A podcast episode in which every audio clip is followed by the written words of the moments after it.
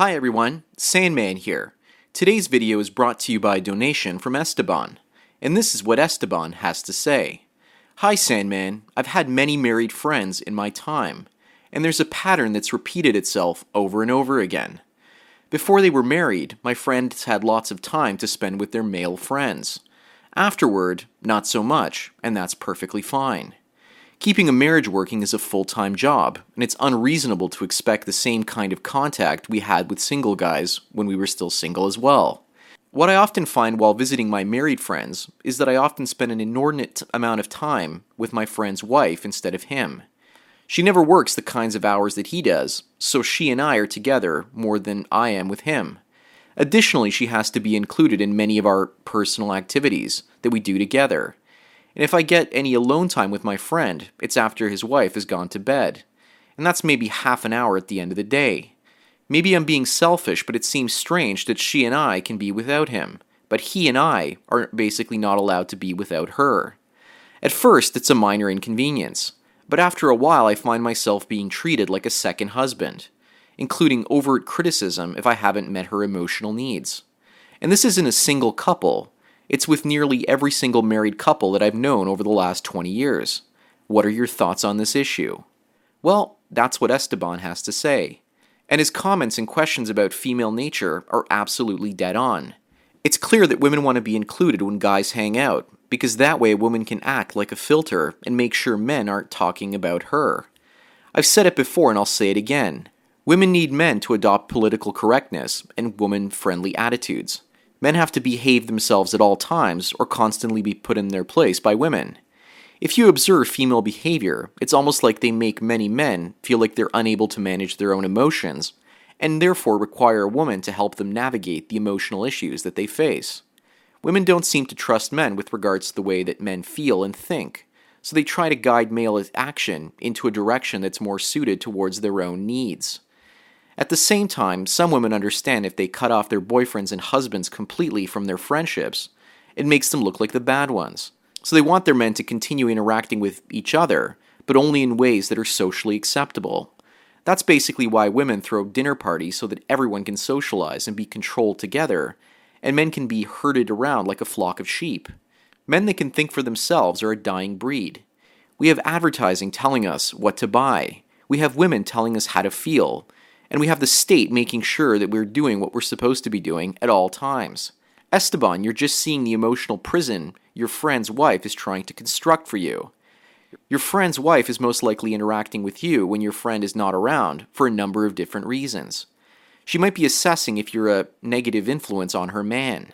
She needs to determine if you're going to say or do anything that could potentially lead to him walking away from her in the future. She is acting like a part time psychologist. I have a friend that I'm going to see tomorrow, and I'm going to hang out with him without his wife. And I rarely see him since he got married, and now he's mostly working and busy with his life. Last time I was over at his house, his wife started criticizing me with the same type of intimacy that she would probably criticize him. He ended up shaming her for criticizing my beliefs about peak oil and energy collapse. But I also felt like he was belittling me at the same time. It's almost like she was attacking me to test her husband's response to see if he would defend me or if he would take her side instead. I've been trying to get him to think about the red pill world, but he's so stuck in the blue pill world that he actually thinks that women are more rational than men. And I couldn't believe it when I heard those words come out of his mouth. It felt like I was talking to his wife and not him. What I've learned is that women often get their emotional needs met from more than one guy. I know women that are married and would basically call me up to tell me about their day. Since going MGTOW, I've cut all contact from such women in my life. The only one I haven't cut contact with is one that tells me her problems, and I tell her my problems in return. Most women operate like the Borg Queen. First, they assimilate the men that they're pairing up with, their husbands and boyfriends, and then they move further and condition them to go out and convince other guys that are still free that their modes of thinking and behaving are absolutely correct. This deep seated behavior in women comes from their low self esteem and fear, they are afraid if they don't try to control men, then men will see them for their true selves and leave. Women have gotten very good at deceiving men throughout history, but they've also gotten very good at tricking themselves.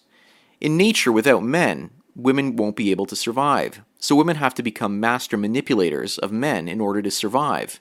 And we all know that women keep other guys on deck in case their relationship ends. And many people have observed that women don't want to leave a relationship until they have another man to latch onto. So when women mentally condition other men to be good and politically correct men, it's a way of keeping themselves ready in terms of living arrangement changes in case she needs to get together with that guy in the future. This is mostly evolutionary biology at play, and life is basically a numbers game for survival. I'm sorry to say this, Esteban, but you're like the relief pitcher for her, and emotionally right now, and possibly in the future.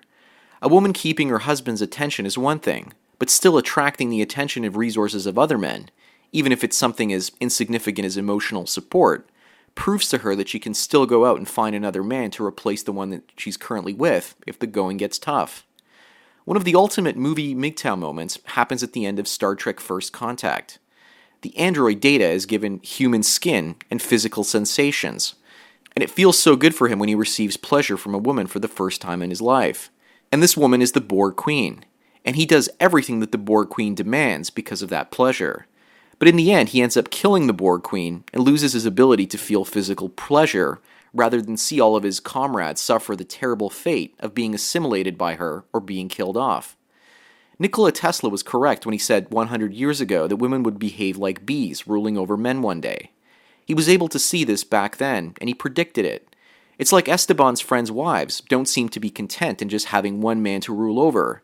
Instead, they want their own gaggle or collective to control for their own personal benefit. People often say that men going their own way won't make any difference to society, because there will always be a weak willed man out there willing to date and marry a woman. Sure, that may be true, but Esteban has brought some very interesting points up. One man to talk to is often not enough for a woman.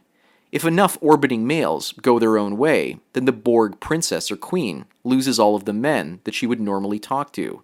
And then this is going to affect the relationship she has with her husband if more men go their own way. Women I barely know are actually calling me even though they have boyfriends, and they want to talk to me because the attention I give them in many cases is more than their boyfriend does. Society is busier than ever. I think the actual amount of attention that women get from men is huge, but it's just not being measured. Today I was doing a job for a woman and she told me that she spent one year courting with her husband. He kept asking her out for almost a year before she said yes. And during that year, she was getting what we can understand to be free attention for an entire year.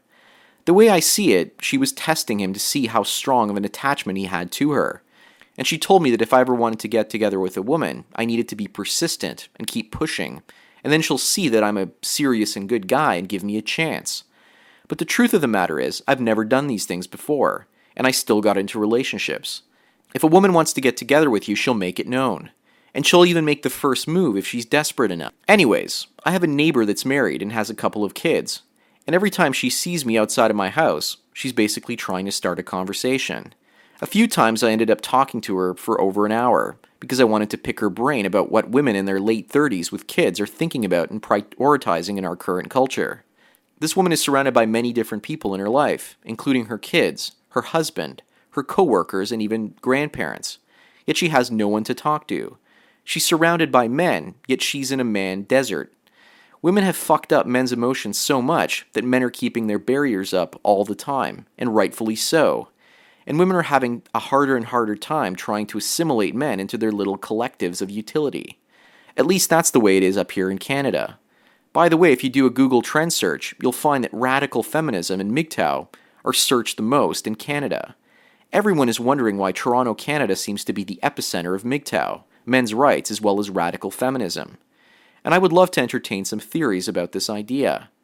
I find it kind of amusing that the seeds for a gender war might have actually been planted in Canada. And it's ironic because Canada has a, such a clean cut and friendly reputation. I've often been wondering what's happening up here between men and women. Well, that does it for today's video. I want to thank Esteban for his donation, as well as everyone else for taking your daily dose of red pills. So enjoy the rest of your day and cheers. You know how to book flights and hotels. All you're missing is a tool to plan the travel experiences you'll have once you arrive. That's why you need Viator. Book guided tours, activities, excursions, and more in one place to make your trip truly unforgettable. Viator has over 300,000 travel experiences to choose from Everything from simple tours to extreme adventures and all the niche, interesting stuff in between. So you can plan something that everyone you're traveling with will enjoy. Real traveler reviews give the inside scoop from people who've already been on the experiences you're considering. So you can plan with confidence. Free cancellation helps you plan for the unexpected, and 24 7 customer support means you can travel worry free. Download the Viator app now and use code Viator10 for 10% off your first booking in the app. Find travel experiences for you. Do more with Viator.